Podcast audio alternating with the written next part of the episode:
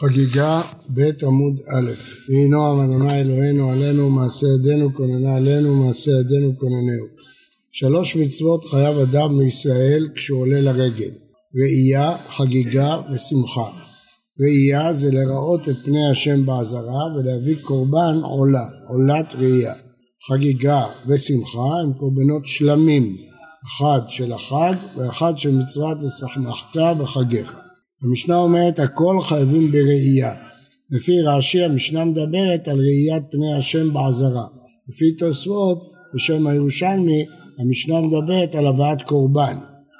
חוץ מחרש, שוטה וקטן וטומטום ואנדרוגינוס ונשים ועבדים שאינם משוחררים וחיגר וסומא וחולה וזקן ומי שאינו יכול לעלות ברגליו. הגמרא תגיד את הנימוק של כולם, נגיד בקיצור, חרש, שוטה וקטן אין בהם דעת טומטום אנדרוגינוס לנשים מפני שכתוב יראה כל זכורך, זכר, עבדים שאינם משוחררים מכיוון שהוא חציו עבד, נראה בגמרא, אה, חיגר סומך חולה זקן כי הוא לא יכול לעלות.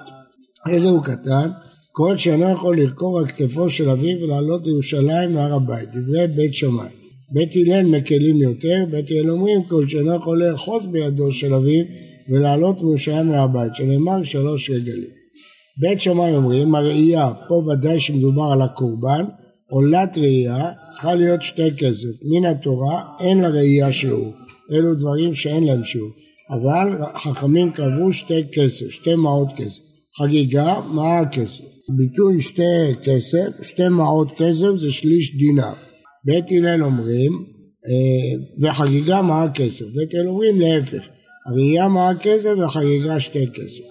הכל חייבים בראייה. להטויה מאי? לרבות את מי? להטויה מי שחצו עבד וחצו בן חורין. ולרבינה דאמר מי שחצו עבד וחצו בן חורין פטור מן הראייה, נלמד את זה בדף הבא. הכל להטויה מאי? להטויה חיגר ביום ראשון ונתפשט ביום שני. הניחא למאן דאמר כולם תשלומים זה לזה. אלא למאן דאמר כולם תשלומים לראשון, הכל להטויה מאי. מה פירוש? יש שתי דעות למה חייבים בתשלומים בחול המועד. האם זה לשלם את מה שלא הבאת בראשון, ולפי זה, אם בראשון הוא לא היה ראוי, אין מה לשלם. אז אם הוא היה חיגר ביום הראשון, אפילו שהתפשט ביום השני הוא פטור. דעה שנייה אומרת לא, כל יום יש חיוב בפני עצמו, אבל רק פעם אחת, לכן זה נקרא תשלומים. ולפי זה, היה חיגר ביום הראשון ומתפשט, חייב, אז זה מובן. אבל לפי הדעה השנייה הכל להטויה מה? להטויה סומה באחת מעיניו, שזה מחלוקת תנאים, זה לא כאיתנא, דתניא. יוחנן בן דאבי אומר משום רבי יהודה, סומה באחת מעיניו פטור מן הראייה, שנאמר יראה יראה, כדרך שבא לראות כך בא לראות, מה לראות בשתי עיניו אף לראות בשתי עיניו. יש כמה פירושים לדרשה הזאת, בתורה כתוב שלוש פעמים בשנה יראה, ויש קרי וכתיב, הכתיב הוא יראה, הקרי זה יראה. אומר רש"י שהדרשה היא כמו שאתה, הקדוש ברוך הוא רואה אותך בשתי עיניו, כביכול אין שם פגם, אז גם האדם רואה את הקדוש ברוך הוא בשתי עיניו, יש פירושים אחרים. אם הייתם, לעולם כדאמרי מעיקרא, לרבות חציו עבד וחציו בן חורין. ותקקשה לך רבינה שאומר שחציו עבד וחציו בן חורין פטור, רק קשה. כאן כמשנה ראשונה, כאן כמשנה ראשונה. הדעה האחרונה. הדעה הראשונה זה לפני שבית הלל חזרו בהם, הדעה השנייה זה אחרי שבית הלל חזרו בהם. איפה זה מופיע? מסכת גיטין, זה תנאי. מי שחצו עובד חצו בן חורין, עובד את רבו יום אחד ואת עצמו יום אחד, יש פתרון. דברי בית הלל. אמרו להם בית שמאי תיקנתם את רבו, מצאתם פתרון איך הוא יעבוד. את עצמו לא תיקנתם, למה? לישא שפחה אינו יכול בגלל שחציו בן חורין, אסור לבן חורין לצאת שפחה, נקראת קדושה. בת חורין אינו יכול כי חציו עבד, עבד לא יכול לשאת בת חורין. להיבטל שלא יתחתן ולא לא נברא עולם אלא פיה ורבייה, שנאמר לא תוהו בו, לשבת יצא, הקדוש ברוך הוא ברא את העולם כדי שניישב אותו, אלא מפני תיקון העולם כדי שיוכל לקיים פריה ורבייה, כופין את רבו ועושה אותו בן חורין, מכריחים אותו לשחרר אותו וכותב לו שטר על חצי דמה. חזרו בית הלל לראות כדברי בית שמאי. אז לפני שחזרו בית הלל הם סברו שיש מושג שחציו עבד וחציו מכורים. כיוון שיש מושג כזה הוא פטור מהראייה. אבל אחרי שהם חזרו בהם, אמרו שרבו חייב לשחרר אותו, אז גם לפני שהוא שחרר, כיוון שהוא מיועד להשתחרר, הוא חייב. אז פטור זה לפני שחזרו בהם, חייב זה אחרי שחזרו. חוץ מחירש שוטה וקטן. קטני חירש, דומא דשוטה וקטן. חירש תמיד מצורף לשלישייה הזאת, חירש שוטה וקטן. למה?